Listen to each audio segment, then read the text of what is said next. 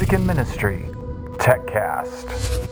Well, we want to welcome everybody back to the TechCast. I apologize, it's been a few weeks, well, more than a few weeks since our last TechCast, and that's because we have been busily out ministering in different locations across the country and then even preparing an album for release through our personal musical ministry, which is Steve and Sean. And so, uh, but here we are. We're back together and glad that you tuned in today. And one of the things that has been interesting in all of our travels is that we got to go back to some of the places that we've been before. And churches change a little bit. But one thing that is evident when you come back to a place that you haven't been in a while is how much you've changed. And for myself, it was really interesting to go back to some places and use some of the same equipment that I used two years ago, some of it eight, ten years ago, and to have the new perspective of how to use that equipment and all of the new things that I've learned over the last couple years, which living here in town has been a lot. And by town, I mean Nashville, where sound people are, you can just throw a rock and you'll hit 20 of them. And they'll say, Hey, why did you hit me with that rock? And so, as we're busily preparing for the meetings, it was just funny to be on the soundboard and think to myself, you know what? I had no idea that these things were on the soundboard when I used it before, but now I'm using the same piece of equipment in a completely different way. And it just made me think about how many times you get stuck when you're trying to be a sound person, when you're trying to do something techie, and you run to the end of your knowledge and the temptation is to purchase. And I can't tell you how many times I talk to people and I'm like, yeah, we're going to buy one of these and we're going to buy one of those. And yeah, we're looking to update this because this isn't working. And, you know, it's okay if you want to buy new stuff because sometimes people feel guilty, like, oh, we want to buy a new drum set or we want to buy, you know, a new soundboard. You can buy those things. That's great. But a lot of times the reasons for why you're buying them are maybe not as legitimate because what you're going to find is that you'll spend a lot of money on a new drum set or on a new soundboard, but it's going to be about the same. Now, what can happen is that because you are investing that money, you're going to be willing to dive in and learn some things. And you'll see that, yeah, hey, I, this board does that. And you might find if you had kept your other board or spent the time that, yeah, your other board has the same thing. So I always encourage people when they get to the end of their knowledge not to seek purchases, but to seek more knowledge. And a lot of times we'll go into a church and we'll be working with something, and somebody will say, Yeah, this isn't really working for us. We're going to get a new one. And I'll say, Oh, let me take a look at that.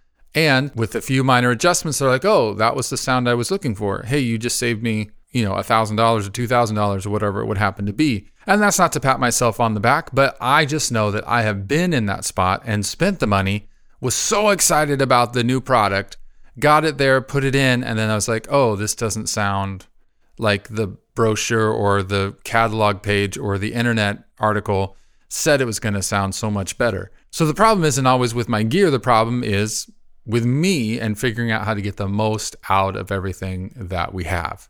And really, when it comes down to it, it's a stewardship issue are you doing good with what you have? And you know, you could take that from a biblical standpoint back to the parable of the talents. And talents in that case is referring to money.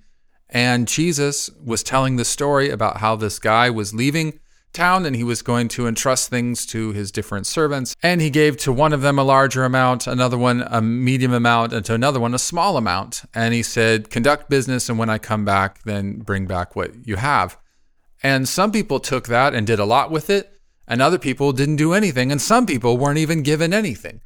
And so it's interesting when you see that master come back in the story how they the one that had the most brought back double and said, "Hey, here's the other." And then he was rewarded. The one who was given a medium amount, he brought back double and he was rewarded. And the one who wasn't given very much didn't do anything with it and then ended up getting nothing and then being punished. So, certainly from a biblical standpoint, and really a lot of pastors are frustrated with their tech teams because they are putting resources that could be used in a whole lot of different ways towards things that they want to invest in you and believe you. So then when it doesn't sound any different, or maybe it's just about the same, then they get frustrated and then trust is broken and it's, you know, they want to be for you. But I've heard more than one pastor say, you just have to learn to use what it is you've been given and then more will be given. And that's hard to do because you want the new and you don't want to invest time into something that you think is old. But when you do invest that time, then they see, oh, they're willing to invest time into something that they already have. How much more will they invest into something that's new? And it starts the cycle of them trusting you, them providing finances towards you. And when you can say, hey, this is making that difference, here's what it sounds like before, here's what it sounds like after, then they're more willing to invest in you and in your department.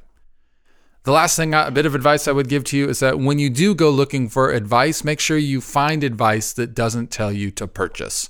And that's just because a lot of the people who make their living in giving advice in the area of sound take on support from different companies to then augment their income. So, what that means is that they're going to tell you, hey, you should buy this, you should buy it from me. And then they get a percentage of that income, or they're sponsored by that company to be there. So they're pushing products on you that you may not necessarily need, or that's just their frame of mind of, hey, buy, buy, buy, buy, buy. Because I have found that almost every church has what they need in order to successfully accomplish their vision. And certainly there's some things that you would like to have and things that would be maybe different or new, but most of the time it's about stewardship and not about having something shiny or new. I know that is maybe hard to hear for us tech folks, but it's the truth and love, and hope you will take it to heart and dive into what it is that you have and believe that you will start to discover, oh, I didn't know that I did that. Oh, it does work. I just needed to make a few adjustments. Well, if there's anything that we can do to help you along that journey, please feel free to give me a shout out at Music and Ministry Conference at gmail.com or you can visit our website at musicandministry.co. Well, hope you have a great week. Be techie, be awesome, and we'll see you on the next episode. God bless.